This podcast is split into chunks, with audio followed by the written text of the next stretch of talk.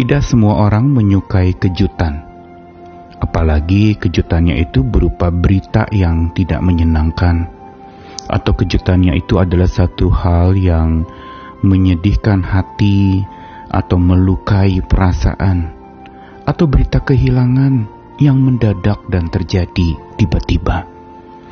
Banyak kejutan-kejutan yang sulit diterima oleh orang, selalu ditolak kejutan yang membahagiakan biasanya diterima.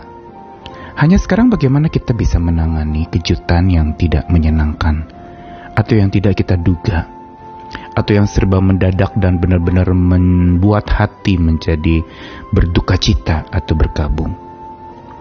Caranya adalah kita perlu belajar lagi untuk supaya kita tidak henti terpaut kepada Tuhan yang pegang kendali. Sehingga bila kita terus-menerus berpaut pada Dia, Sang Gembala Agung kita, maka kita tak akan hanyut oleh kejut dan tak akan larut di dalam kehilangan kita. Saya Nikolas Kurniawan menemani di dalam Sabda Tuhan hari ini dari Yeremia pasal 23 ayat yang keempat sampai yang kedelapan Sabda Tuhan mengatakan, Aku akan mengangkat atas mereka gembala-gembala yang akan menggembalakan mereka, sehingga mereka tidak takut lagi, tidak terkejut dan tidak hilang seekor pun. Demikianlah firman Tuhan. Sesungguhnya waktunya akan datang, demikianlah firman Tuhan, bahwa aku akan menumbuhkan tunas adil bagi Daud. Ia akan memerintah sebagai raja yang bijaksana dan akan melakukan keadilan dan kebenaran di negeri. Dalam zamannya Yehuda akan dibebaskan dan Israel akan hidup dengan tentram. Dan inilah namanya yang diberikan orang kepadanya Tuhan keadilan kita. Sebab itu demikianlah firman Tuhan sesungguhnya waktunya akan datang bahwa orang tidak lagi mengatakan demi Tuhan yang hidup yang menuntun orang Israel keluar dari tanah Mesir, melainkan demi Tuhan yang hidup yang menuntun dan membawa pulang keturunan kaum Israel keluar dari tanah utara dan dari segala negeri ke mana ia telah mencerai beraikan mereka, maka mereka akan tinggal di tanahnya sendiri.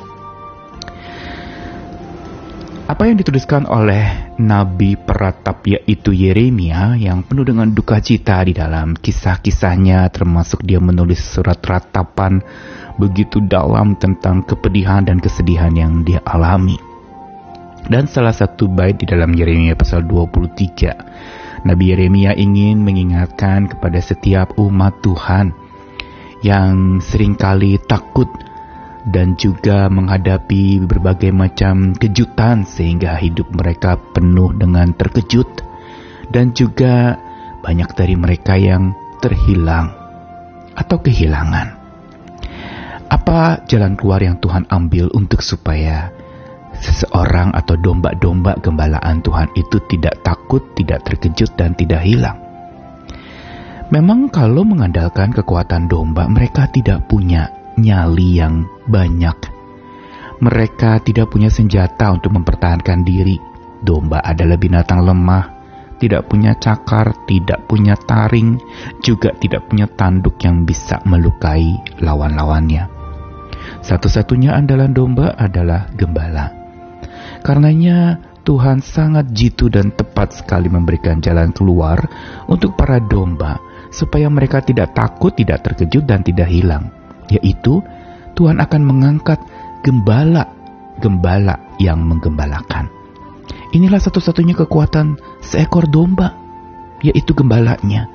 Bukan pertahanan diri yang mereka miliki, karena mereka tidak punya tetapi satu-satunya yang membuat mereka bisa bertahan dan juga dipertahankan untuk tidak lalu diserang musuh adalah sang gembala yang menggembalakan dan menjaga mereka.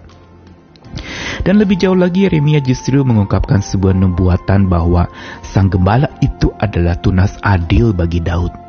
Ini nubuat tentang Mesias yaitu Yesus Kristus yang akan lahir kemudian jauh setelah zaman Yeremia bahwa dialah yang akan memerintah sebagai raja bijaksana, melakukan keadilan dan kebenaran, dan disebutkan mereka membuat seseorang akan menjalani hidup yang tentram, dan namanya disebutkan Tuhan keadilan kita. Ini kekuatan yang memampukan gembala-gembala memberikan sebuah resep yang tepat untuk domba-dombanya tidak takut lagi, tidak terkejut lagi, dan tidak hilang seekor pun. Yaitu Tuhan Sang Maha Adil, yaitu yang terlahir dalam diri Mesias Yesus Kristus yang sudah datang ke dalam dunia ini. Dan dikatakan juga bahwa bila seseorang sudah dikembalakan oleh Tuhan, maka bagi mereka bukannya merasa sudah dituntun keluar dari tanah Mesir lalu berhenti di situ.